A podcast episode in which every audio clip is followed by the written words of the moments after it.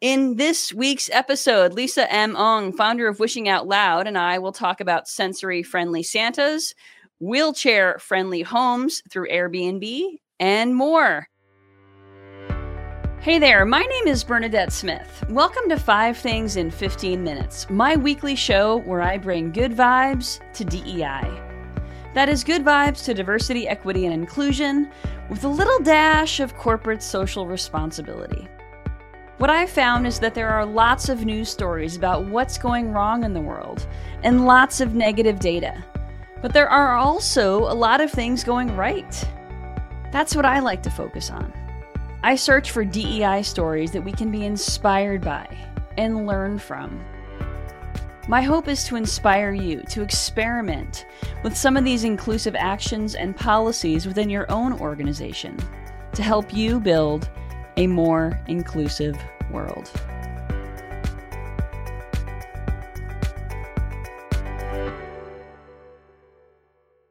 Lisa, let's get started. Will you please introduce yourself? Hi.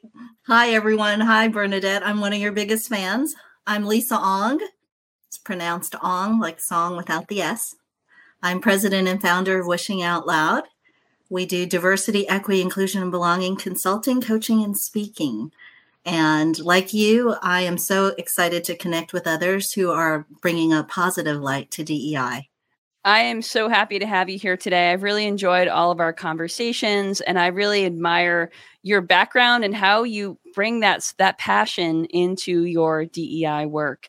And um, I think what's really interesting also is you have uh, you're part of this organization called Ascend. Do you mind telling everyone a little bit about Ascend? Oh, thank you. Ascend Leadership is one of the largest Pan Asian professional organizations in North America. And we're all about growing inclusive leaders at all levels for the AAPI community, everything from students all the way through retired executives serving on for profit boards. So it's like my second family. And I always encourage people to check out ascendleadership.org. Absolutely, because I think it's really important for there to be all sorts of incubators and programs to support folks from historically marginalized groups to help them develop their leadership potential and create more opportunities. I love what you do with that. Can you um, tell me some of the things that are inspiring you right now in, in your coaching and consulting work? What I'm finding inspiring is actually by your article about vulnerability and being first, right? So many of us know that it's important to see a role model, to be a role model. And for the longest time, I think Ascend helped me realize that rather than spending time trying to force myself to be something I'm not, it really helped me to embrace the authenticity of who I am. Right? We have limited energy, might as well channel it into who we are. And by being vulnerable and sharing that and sharing our struggles, it actually helps people realize they're not alone. I love that, and I I can completely relate, which is why I wrote the wrote the article. So in, in this week's uh, Five Things newsletter, folks who haven't read it yet, I wrote about going first and how vulnerability does require someone to go first, and how we've heard that vulnerability can create psychological safety, which can unleash innovation. There's so many rewards to vulnerability on teams, but somebody has to go first. And it's hard for me to go first, to be honest. It really has been. In the past, there have been lots of times in which I've sort of shown up in um in just a kind of with walls or just being very focused on the task at hand and not so focused on being an empathetic leader. And it's something that's been part of my leadership journey. And I realize that when I go first, I start to uh, give other folks permission to do the same and it allows me to just uh, be more present. There's a lot of a lot of benefits, right? And connecting and being real. Yeah. Um, I think the part of your story where you talked about showing up in a meeting in tears. I was raised that you always put on a mask, right? You always were professional in all situations and you never cry at work. And there's been several times in my career where I was presenting and talking about something I was really passionate about, and the tears just started flowing. And I immediately wanted to apologize. And someone said, No, you're human. That's what makes you real. And a really good meeting is when we laugh, we cry, we hug. And I was like, Yes. Right. You just breathe that sigh of relief that you're not having to channel that energy to be something you're not. I agree. And it's amazing that you were given permission, right? And I think that sometimes that's what we need. I also was raised not to talk about my feelings and not to ask for help. I was raised to be really independent, and I've definitely taken that into my career. So, going first with vulnerability is uh, a, a big challenge for me. But I also know that it's how I'm going to fulfill my potential and fulfill my purpose. Well, and that's why I named my company Wishing Out Loud. It's my registered coaching trademark approach, right? Be authentic and maybe not worried so much about being bossy or demanding, but strategically investing in those relationships and wishing out loud in multiple choice. I love it. I love it. Okay, so let's get to today's five things.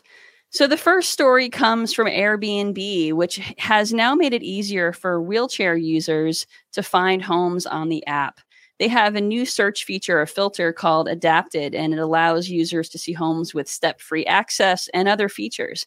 And then beyond that, Airbnb actually works with a 3D scanning company to vet each property and ensure the accuracy of the listing. I love this story. Mm, I love it too because when we go on vacation, we're a multi generational vacation household.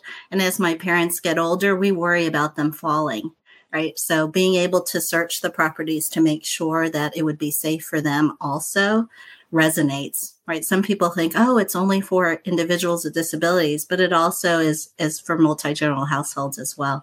Yeah, that makes a lot of sense. And that's actually something I hadn't even considered. But yeah, absolutely. And and that it just expands the market, right? It expands the potential. And I think that it can really help a lot of people explore the world and enjoy themselves. And I think it'll help potential homeowners who are thinking about becoming an Airbnb host to look at their properties with that inclusive lens for accessibility too. And then that becomes the downstream effect, right? The ripple effect of all this good work. Right. Even if I'm not an Airbnb host, is my home being accessible to others as I start to do post COVID events at our house again? I love it. Yeah, absolutely. All right. The next story is about Santa.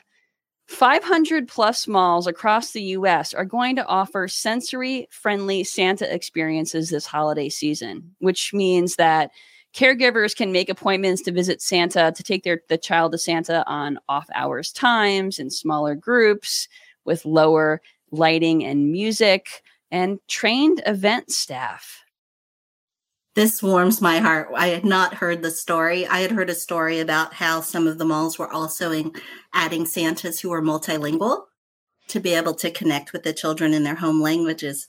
But um, this one really spoke to me. And when I thought of the children that I've had in my Sunday school classes who were very sensitive to loud music or loud noises and just the missed opportunities they would not be able to take advantage of without this special accommodation. Absolutely. I mean, taking a child to Santa at the mall can be a very overstimulating experience with the crowds and the music and just it's a lot. I mean, and the it, long waits.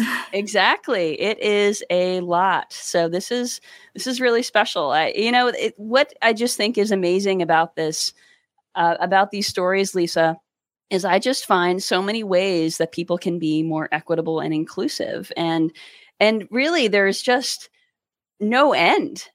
There's no end to the, which is in my mind a good thing, not a bad thing. I'm not trying to overwhelm folks, but it's like there are so many ways that we can be more accommodating to others. And little things like this really do make a big difference.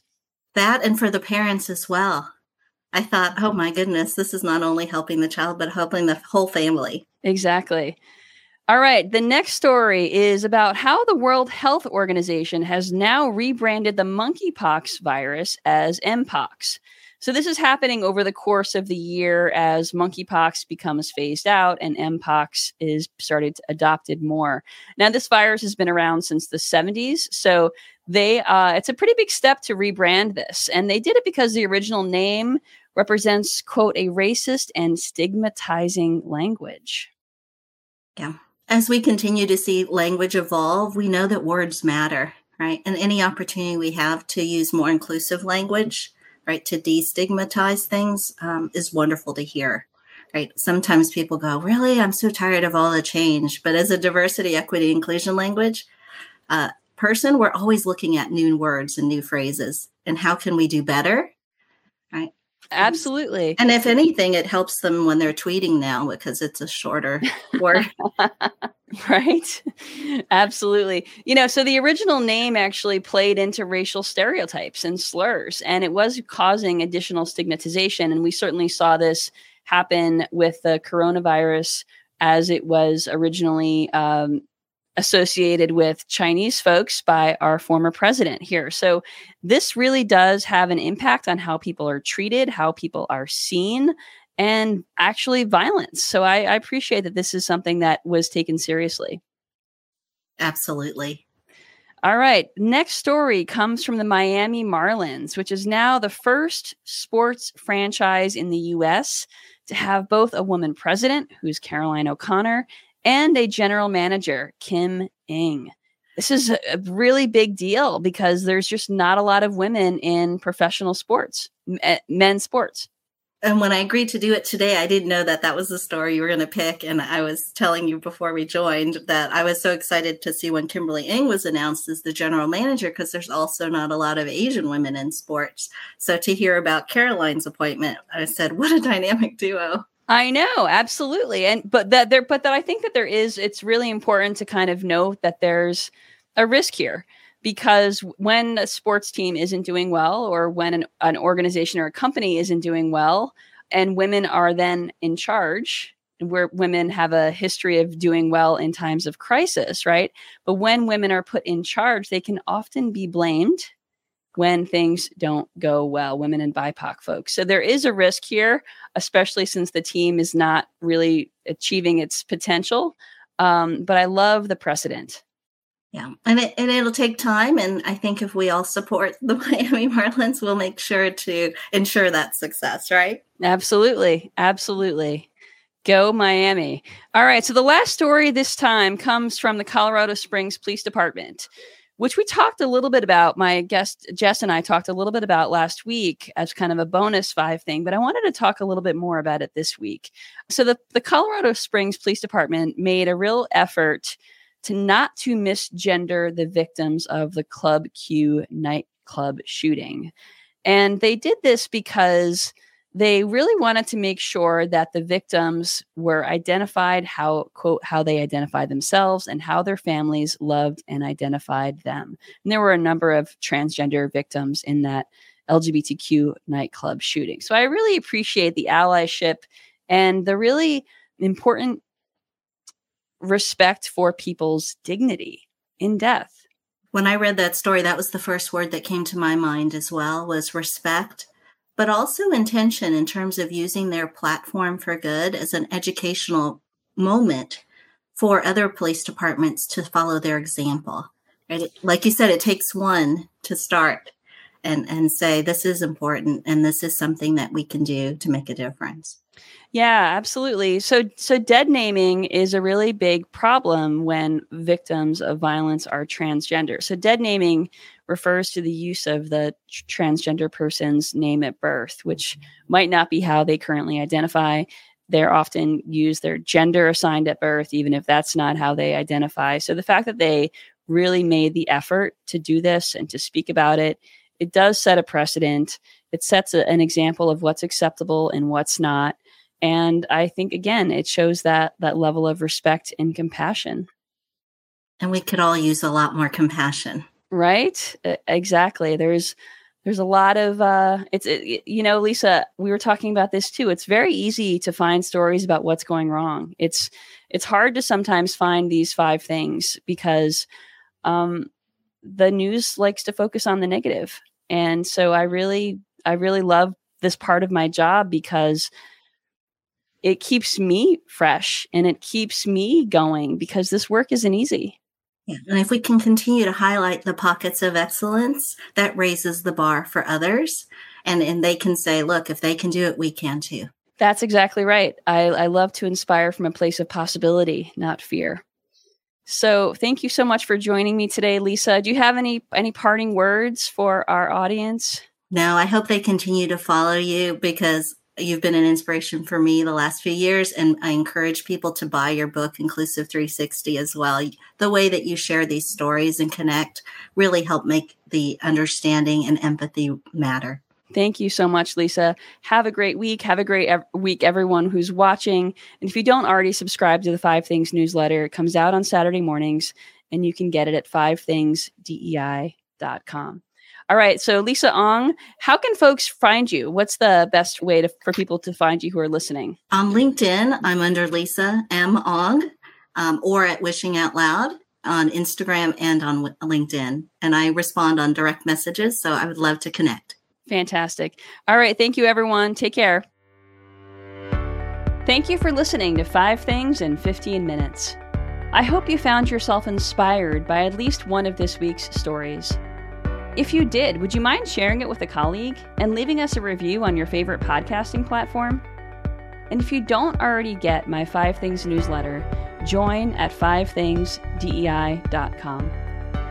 I'm Bernadette Smith and I'll see you next week right here for Five Things in 15 Minutes, bringing good vibes to DEI